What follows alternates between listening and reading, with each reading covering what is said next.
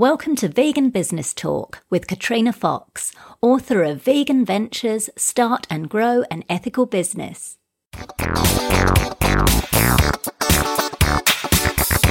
Hello, and welcome to episode 56 of Vegan Business Talk. I'm Katrina Fox, journalist, author, media and PR coach, copywriter, editor, and proofreader, and founder of Vegan Business Media, a content, events, and training platform providing success tips for vegan business owners and entrepreneurs. In this episode, I interview food scientist Mary Mulry, managing director at product development consulting firm Foodwise One in Denver, Colorado. After gaining a PhD in food science and human nutrition, Mary's first jobs were with Kellogg's and Kraft in the early to mid 1980s, working in both analytical chemistry and product development. She entered the natural and organics industry when she took a position in product development at herbal tea company Celestial Seasonings in 1989 and has worked with many companies in this sector, both in the US and internationally, since then.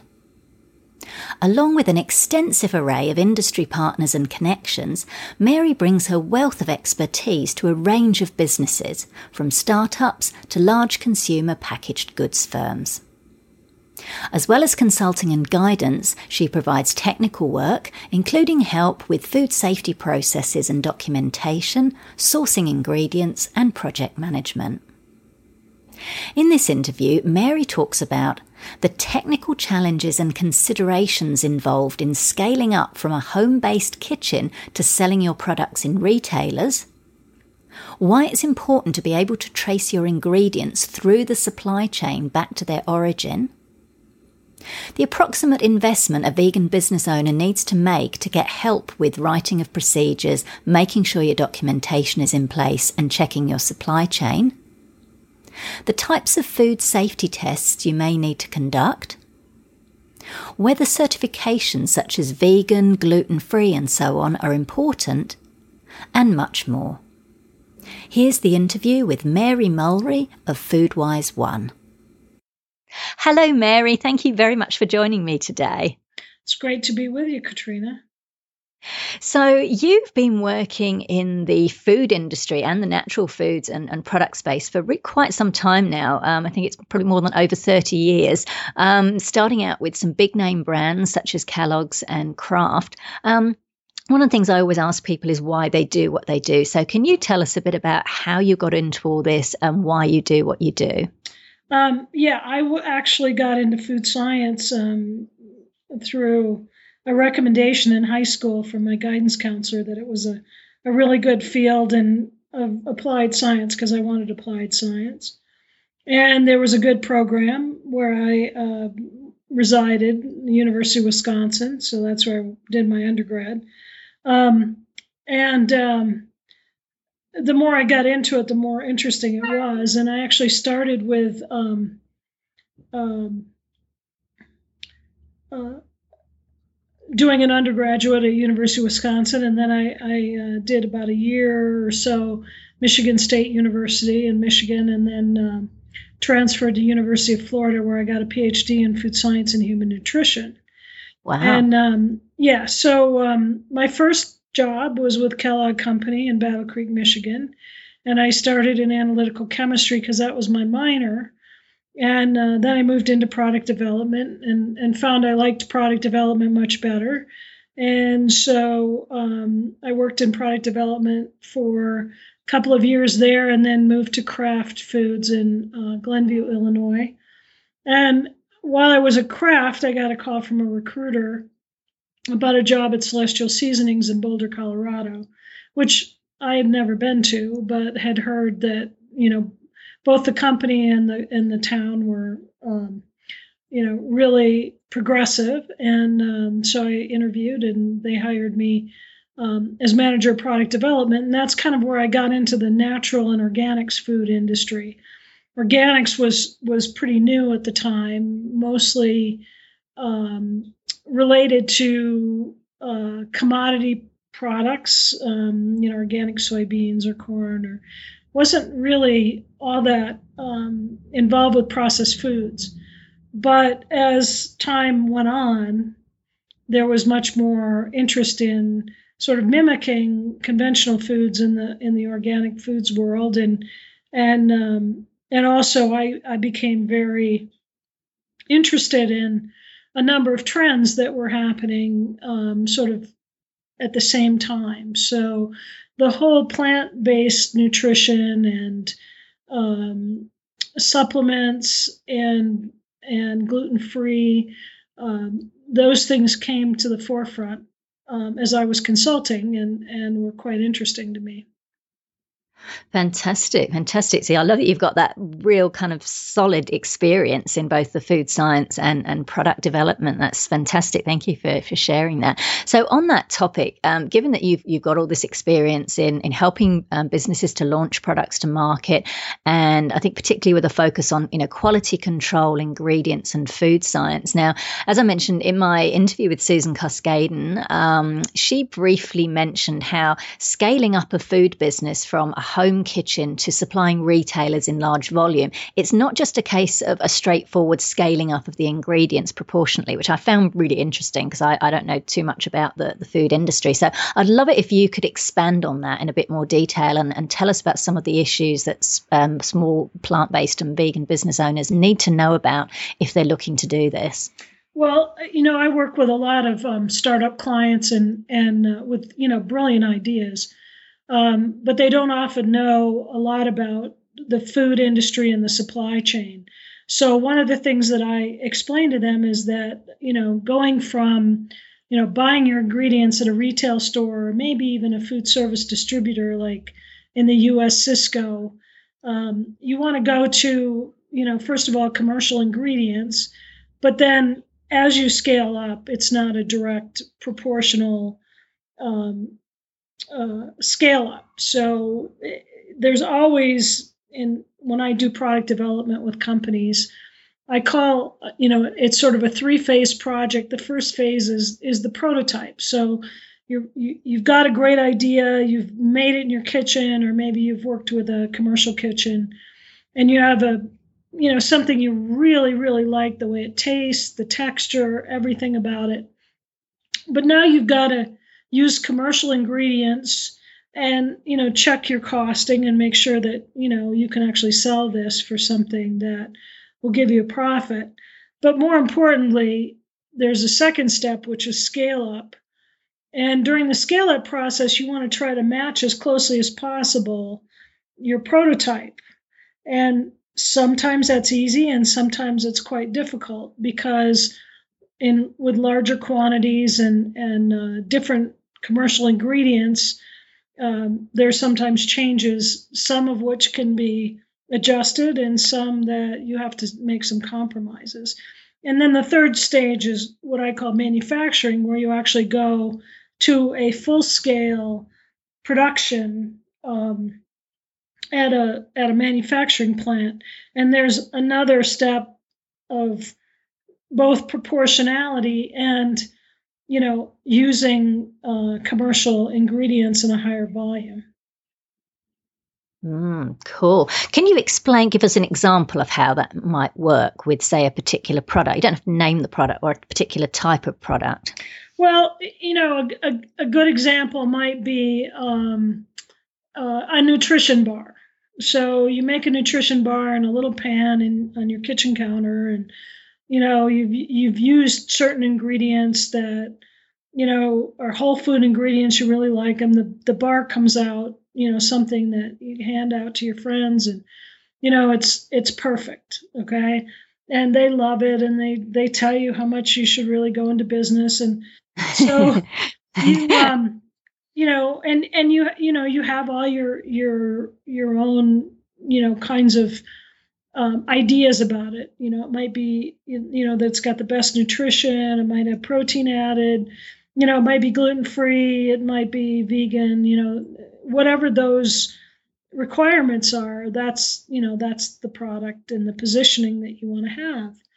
Well, so then you go to buying commercial ingredients, and you know, first of all, there's a cost issue because you know, when you buy ingredients, there's not just the cost of the ingredients, but the cost of um, of um, uh, shipping those ingredients, and sometimes the shipping cost can actually be more expensive than the um, the ingredient itself.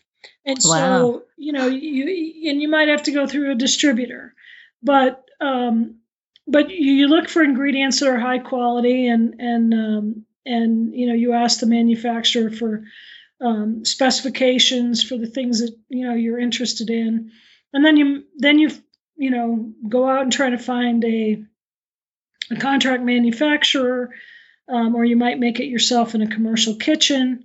So you make the product in larger quantities and um, and you know the product's still pretty good when you first make it, but then you find out that after two or three months after it equilibrates, it starts to harden. It might, you know, the texture might change, the flavor might change.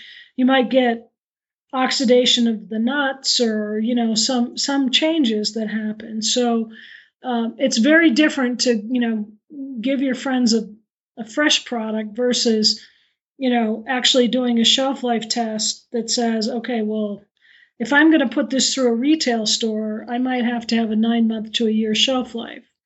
And during that time, there might be changes in the product. Some of those changes could be positive, some might not be so positive. And so I have, you know, I've had clients with, uh, particularly with nutrition bars, where the bars will harden up or um, the ingredients, you know, that they get in um, the the contract manufacturer didn't check the quality, and so you know something went rancid, and you know now they have to trace back and go, you know, what do we have to change in order to get the product to be um, exactly what we want it to be. Wow, that's fantastic. Thank you so much. You've explained that really accessibly, which I think is wonderful because I know with sometimes with people with like their PhDs in science, they could get they talk in academies. I love that you explain that so accessibly and easily that even someone like me can understand. That's so that, that's really great. This is so useful and really, really important because I don't think it is something that a lot of small business owners think about. Like you say, they get that kind of thing from friends and family. Oh, this is amazing. You should make a business out of it, which is why I laughed when you said that. But they don't really necessarily consider um, these things. I think this is really, really important. So, similar, to, I guess, related to that, and you've you've touched on this a little bit, um, is about, I guess, the importance of um, quality control or food safety. I guess because I know you mentioned things like, well, something could go rancid in it. Now, obviously, that could be a major issue if someone eats that and they get sick or something. So, can you talk a little bit about the importance of food safety and quality control, and and how that looks in reality for different types of food products and business owners? Sure. Um, the the issue of food safety, uh, and particularly in the last several years, because at least in the U.S. and I know globally, there's been um, a lot more um, regulation around food safety. Um, in the U.S., it's called the Food Safety Modernization Act, but there's global food safety standards.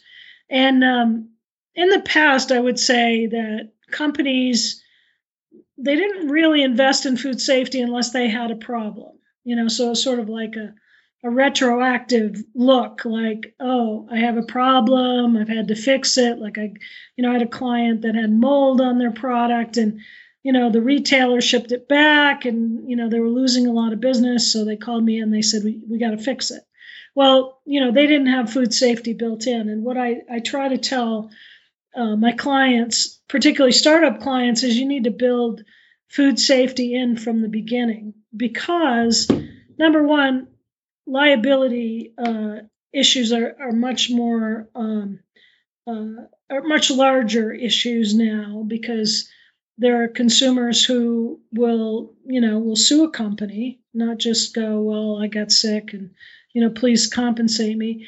But also the the um, in the US, the Food and Drug Administration, and in other countries, their equivalent regulatory bodies um, have more power now where they can actually shut you down if there's a perceived problem.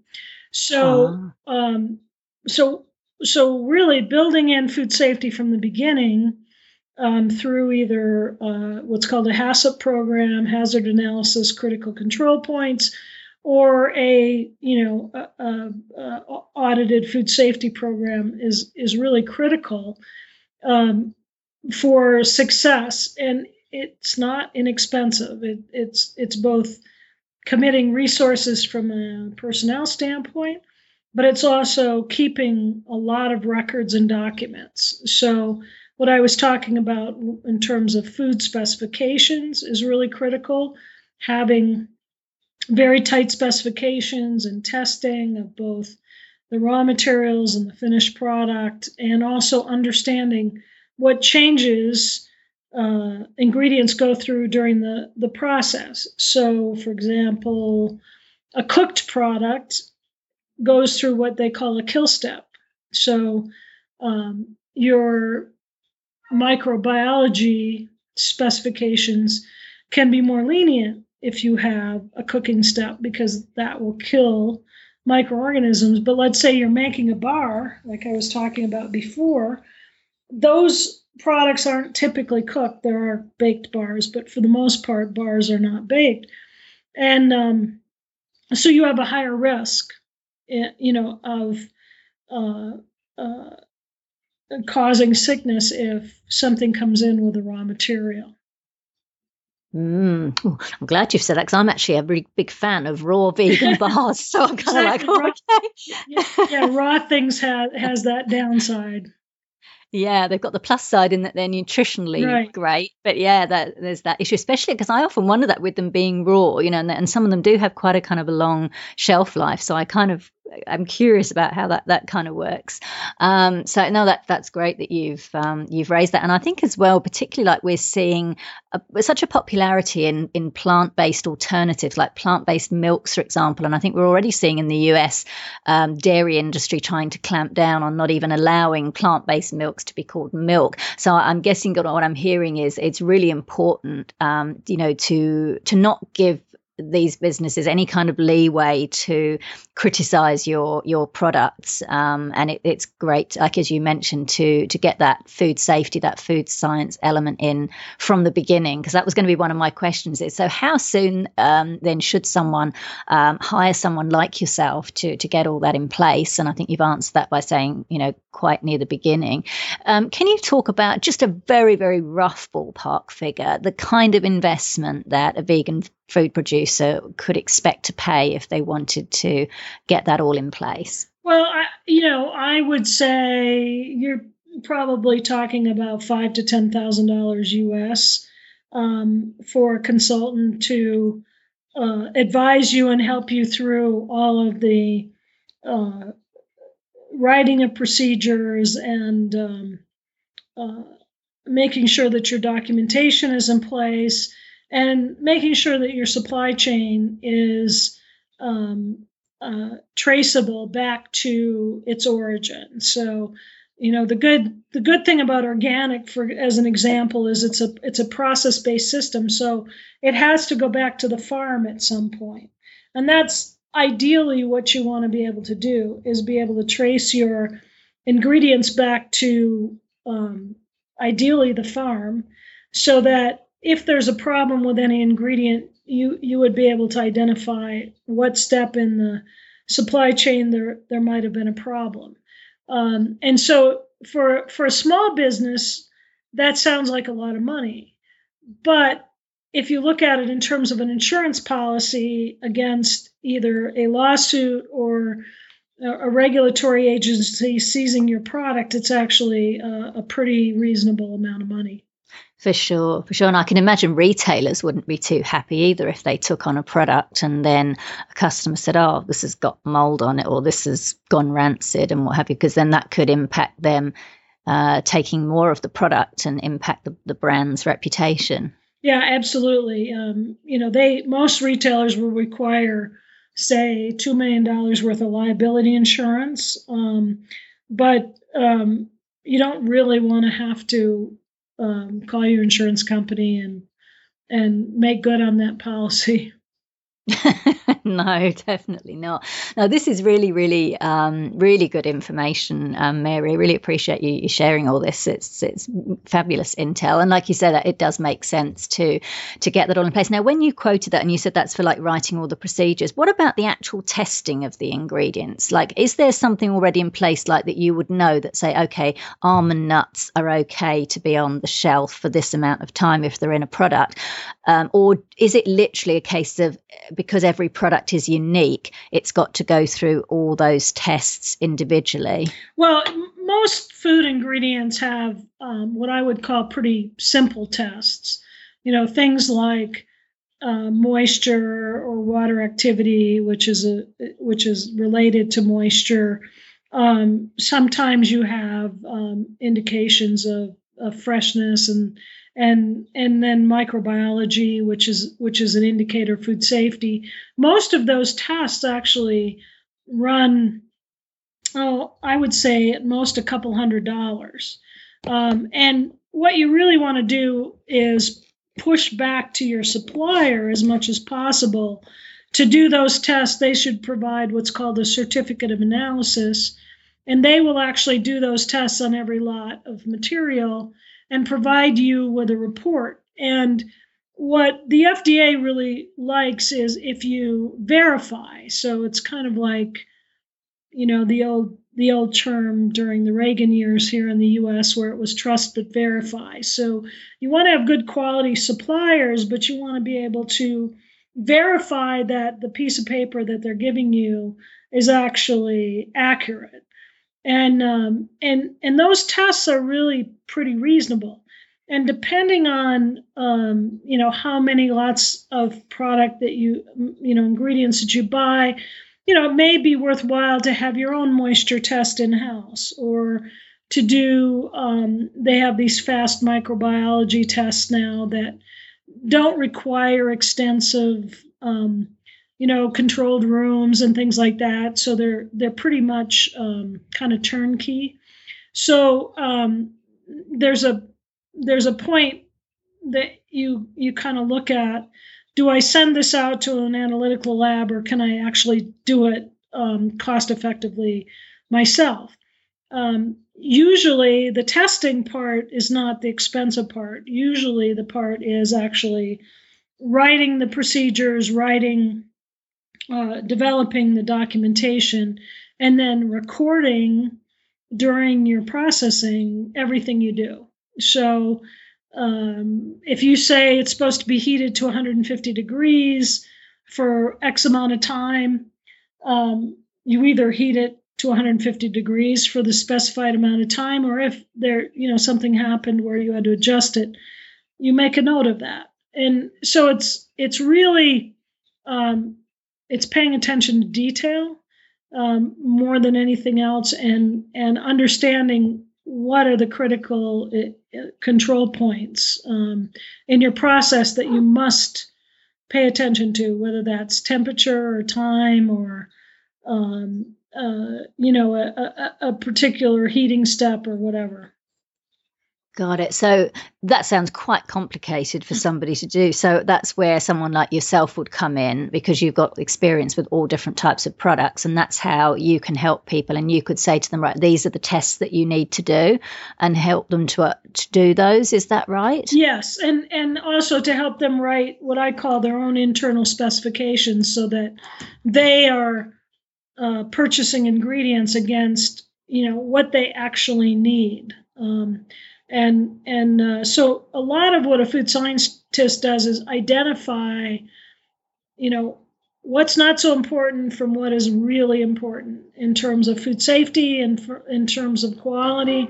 If you want consistency um, you know you want the right texture the right color the right flavor all those things have um, have uh, impacts um, on uh, on your product Fantastic. Now that makes a lot of sense. Um, I can see it's kind of a bit of a no-brainer in some ways. Then for for someone uh, not to hire a food scientist. Like it makes sense to obviously uh, get someone in to get all that in, um, yeah, from the beginning. So that's fantastic. So in terms of then, so say someone says, okay, right, I've got this product. Um, this is what I do. I've created it in my home kitchen. It's become really popular. I've done it at market stalls or festivals, and now I'm really wanting to get it, you know, into distribution and retail. So take us through the process that if they come to you and say, right, I want to make sure all my I's and uh, dotted and T, uh, you know, T's crossed um, they come to you. What do you sort of take us through the procedure of what you would then do with that client?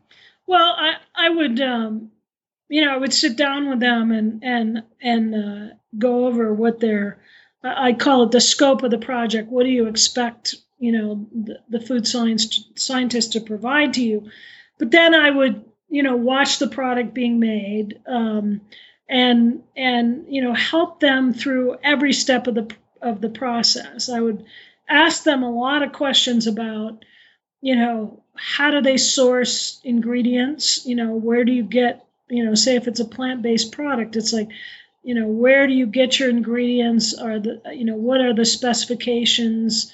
Um, and that includes things like all natural, non GMO, kosher, uh, organic, if that applies. You know, how many companies have you like, you know, look to source material from, um, and then you know going going over the the specifications with them as to what's important. You know, so so you you work back from the finished product. So let's say it's a it's a veg vegetarian burger, okay, frozen vegetarian burger, and as you know, there's you know five or six different types of vegetarian burgers. You know, some mimic hamburgers. Some are very different and you know are, are uh, based on you know a conglomeration of, of different types of plant-based products. Um, you know, some yeah. are cooked, some are not, some are you know have a, a, a you know an actual grilled flavor, some some don't. And so you start from the finished product and you say, okay, what and this is where the entrepreneur or the the owner of the company is really critical. It's like why is this product different? And what is absolutely critical that that you have to control um, to make sure this finished product is exactly what you want it to be. And you know so you go through the all the sensory uh, attributes you know color flavor texture uh, uh, aroma, you know, uh, those are important things to define. And then you you you kind of go back through the process and say, okay, what are the things from the raw materials through to the finished product that make sure that those things are consistent.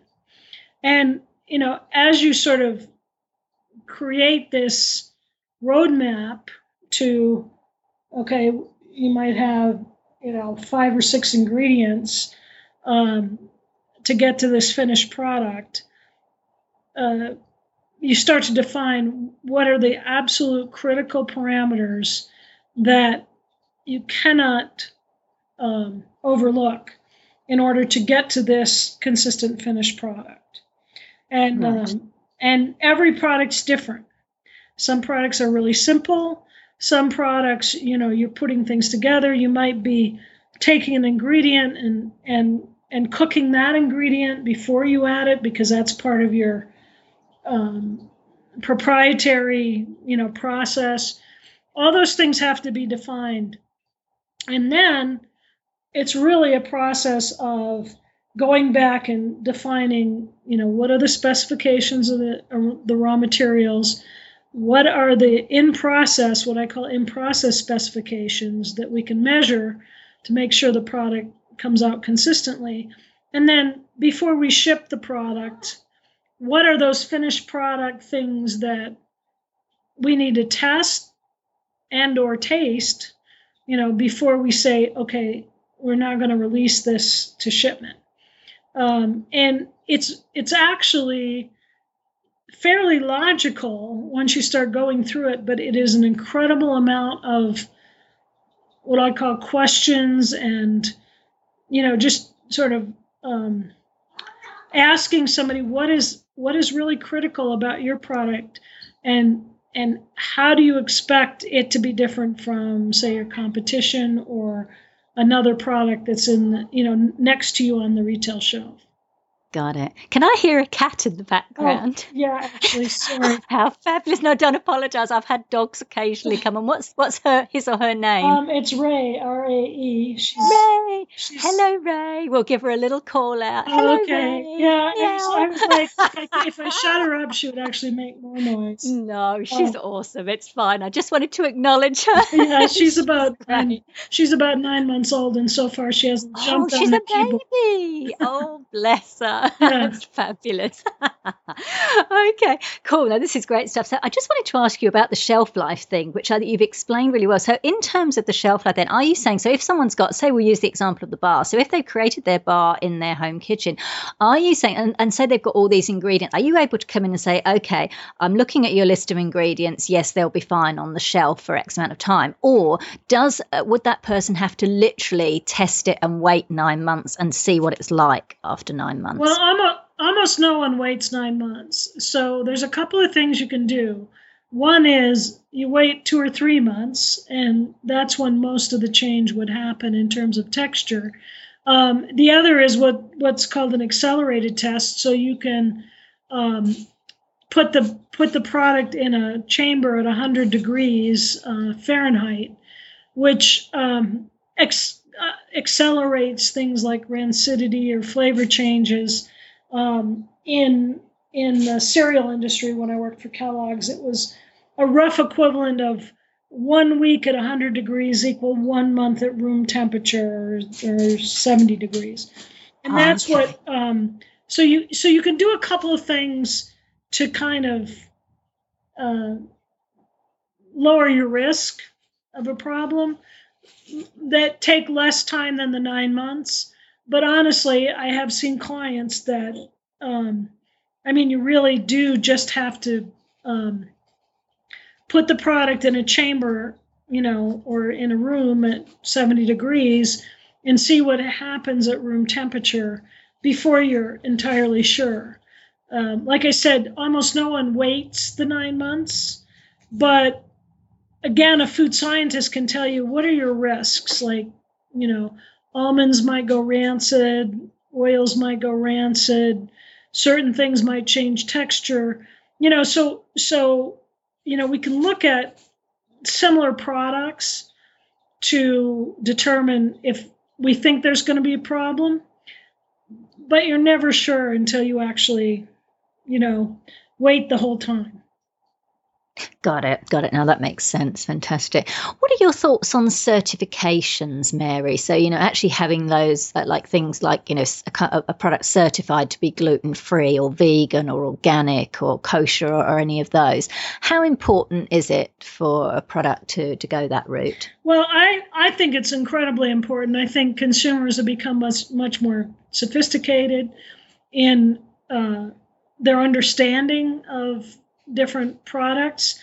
And also, I believe that certifications kind of keep you on your toes. So, um, you know, for example, um, you know, gluten free, there's a whole process by which you do testing um, to verify that you're gluten free, and, and and that is sort of overseen by a certifier. So, just like with organic certification, um, gluten free has certain requirements that you must meet.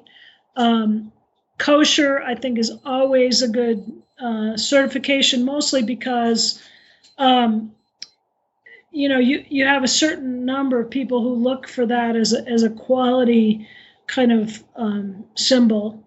Um, and you know, in the in the plant based world, there's vegan certifications, um, and uh, uh, and I think you know consumers are looking for those things as a as another assurance that you know number one the company is ethical and is really paying attention to detail, um, but also because you know there's a lot of companies out there that um, you know they might say they're gluten free, but you're not really sure. And um, and I and I believe in transparency um, in the sense that uh, the more information you can give um, consumers, the more they appreciate, you know, that you're you're being transparent.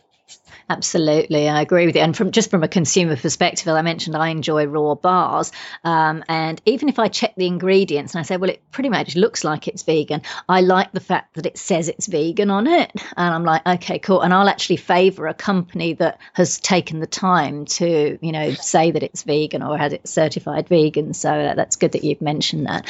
So just final couple of questions. I just want to talk to you a little bit about trends because obviously, as I say, you've been in the food industry, the natural and the, the organic sector for quite some time now just in terms of the whole vegan plant based um, trend, which is obviously ramped up hugely over the past couple of years or so, um, what are your thoughts then on? Um, whether a company should actually use the word vegan uh, in as opposed to say plant based in its marketing materials or its branding or even its packaging.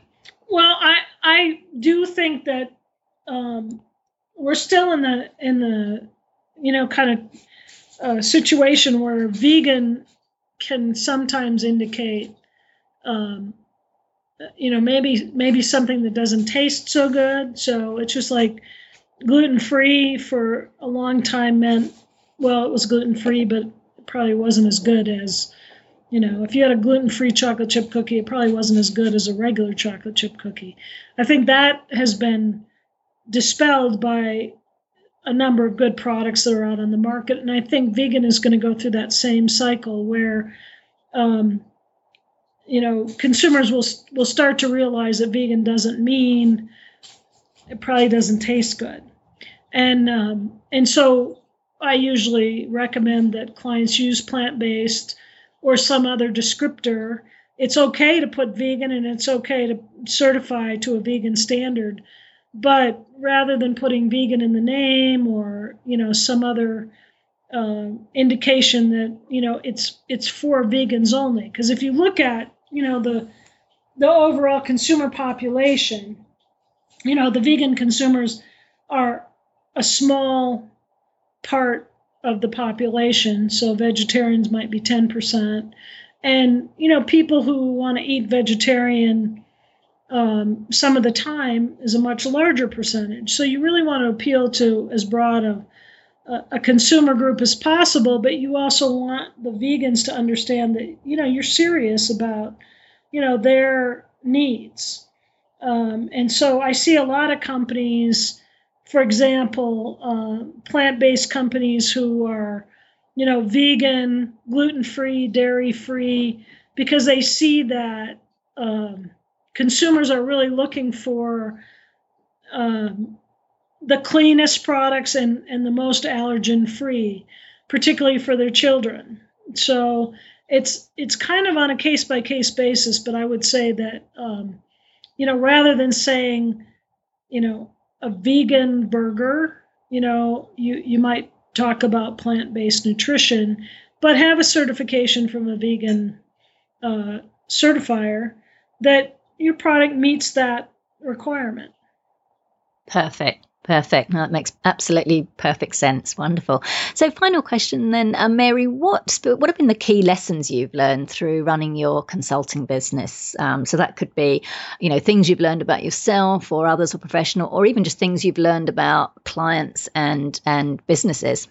Well, um, I would say a couple of key things. I mean, one, you mentioned it. It was learning how to communicate to marketing people and to entrepreneurs, which is different than talking to another food scientist. So I've learned to translate the science and the food safety and things into something people can understand. And and you know, I, I actually really like marketing people um, because I know that the best quality product won't sell without a good market and a good name yeah. marketing program.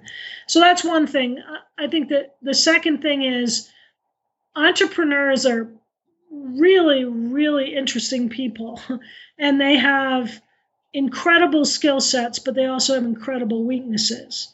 And I think the the biggest thing to to be able to is try to communicate to them is is how they can um, uh, magnify their their strengths and compensate for their weaknesses because because all of us have our strengths and weaknesses.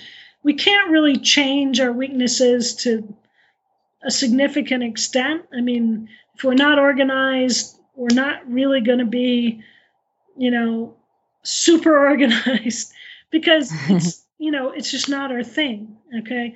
And so, one of the things I've learned about both working for entrepreneurs and working with entrepreneurs is to help them try to understand where their strengths are and how they can compensate for the things that they don't do well instead of thinking that they can do everything well.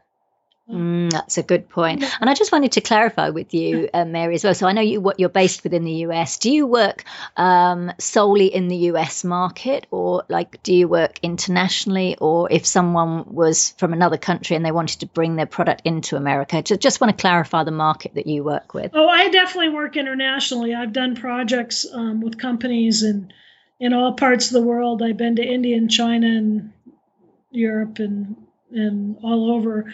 I um, you know the the the market for natural, organic, plant based, you know, is is not just a U.S. market, and and so I'm I'm happy to work with companies from from other countries, and I love to travel. Um, as well, I can help companies understand the U.S. market. I don't know other markets as well as the U.S. market, um, so I'm very comfortable telling them, you know, here's the distributors, here's how you, you know, how you get into retailers and that sort of thing, because I, I have that experience. I'm not as um, I'm not as uh, experienced in uh, the supply chain in other countries, but I but I certainly understand, um, you know, sort of the basics. You know, how to manufacture product, uh, you know the the uh, steps in product development and that sort of thing, which which you know there's no difference um, between the U.S. and other countries on those things. For sure, and the food science, I guess, right. is pretty similar in that almonds and are kind of I don't know, I think the same anywhere, but yeah, but no, yeah, it's that, that's a global, it's a global science for sure. Yeah, Cool, fantastic. So, um, Mary, you've shared so much wonderful information. I know I've learned heaps, and you've definitely nailed it, as you say, in regards to translating. I was thinking before I interviewed, I'm like, I hope she's not going to use these really long words with all these weird ingredients, and you haven't all. It's like it's made absolutely perfect sense. I'm not even in the you know the food sector per se, and that that's made a lot of sense. So I think this interview is going to be so valuable um, to our listeners. I really, really appreciate you taking the time to do it. Thank you so much sure. for being on the show. Sure. So that was Mary Mulry of Foodwise One. You can find out more about Mary on her LinkedIn profile, or you can email her at foodwise1 at gmail.com and put in the subject header via Katrina Fox, or you can contact her by phone on 303 641 3685. And all those details are on the show notes page at veganbusinessmedia.com forward slash podcasts and going to episode 56. Now for our vegan business news roundup. The most popular snacks favoured by Instagram users in the US during the Super Bowl game were vegan, reports Veg News. Television service provider DirecTV analysed 25,660 food related posts from January to October 2015 with the hashtag GameDay. Analysis by individual states and which game day posts receive the most likes found watermelon to be the most popular snack across the country, followed by vegan snacks. In terms of engagement, vegan snacks received the most likes across the board. DirecTV said in its report, We discovered a definite trend in favoured foods, suggesting that while classics like hashtag no filter chicken wings still hold a special place in the heart of the nation, vegan offerings have recently taken game day by storm. Well, that's marvellous, and we need to continue this so that those no filtered chicken wings are replaced with vegan chicken wings in the hearts of the nation. But more good news showing that plant based foods are finally shedding their bland, boring image, and people are waking up to the fact that vegan eating can be delicious. Vegan butcher has been named a top new job trend for 2017 by Time Money. In a feature titled Seven New Jobs That Are So 2017, writer Kristen Bahler lists vegan butcher citing the success and high profile media coverage of Beyond Meat's Beyond Burger, which debuted at Whole Foods in Boulder, Colorado last year, and Impossible Foods' Impossible Burger, which is now sold in several high end restaurants in California, as well as chef David Chang's Momofuku Nishi eatery in New York. Vegan Butcher joined other interesting job titles, including YouTube sex educator, simulated astronaut, professional activist, bug bounty hunter. Now, don't worry, they're not hurting insects. These are actually hackers paid by companies to find vulnerabilities in their software and websites, compost collector, and death doula. well, those are certainly some creative positions. it's good to see Vegan Butcher in there, and of course, it's great PR for the companies mentioned. And as I say in my PR training for vegan business owners, it's great to be included in these kinds of listicle articles. Italian pizza chain Zizzi in the UK plans to add more vegan options to its menu in March after its January 2017 sales increased by 150%, reports Vegan Food and Living. After launching its vegan menu last year with nine vegan toppings, including some with dairy free cheese made from rice, Zizzi has already sold 30,000 vegan dishes this year. Marketing director Joe Fawcett said, The dishes are so great that we're seeing people who aren't even committed vegans choose them. Well, this is good news, especially as I found out there's a branch of Zizzi on Wigmore Street in central London. And as you may know, if you're a regular listener to this podcast, I'm very partial to pizza. So I'm going to be checking out Zizzi when I'm back in my hometown in October this year, presenting at the UK's first vegan trade show, VegFest UK Trade. And of course, it's fantastic to see vegan options getting more and more popular and mainstream eateries recognizing this and hopefully eventually will take animal products off their menus completely. Finally, a vegan beauty parlour and hair salon is due to open in Brooklyn, New York this week, reports DNA Info. Deborah Hare Bay will open her eponymous Deborah Hare Bay private parlour, an appointment only salon, along with her OMHH, which stands for Oh My Heavenly Hair, beauty retail store in Bedford Stuyvesant. Hare Bay started the natural vegan product line OMHH in 2000, years after launching her first salon in Prospect Heights. She describes it as a glamorously natural lifestyle brand that is concerned about whole body care and health. I love that, and I really love the name as well. Oh, my heavenly hair. it's a sort of brand name that you want to say with, with a lot of gusto. So I'll just say it again. Oh, my heavenly hair.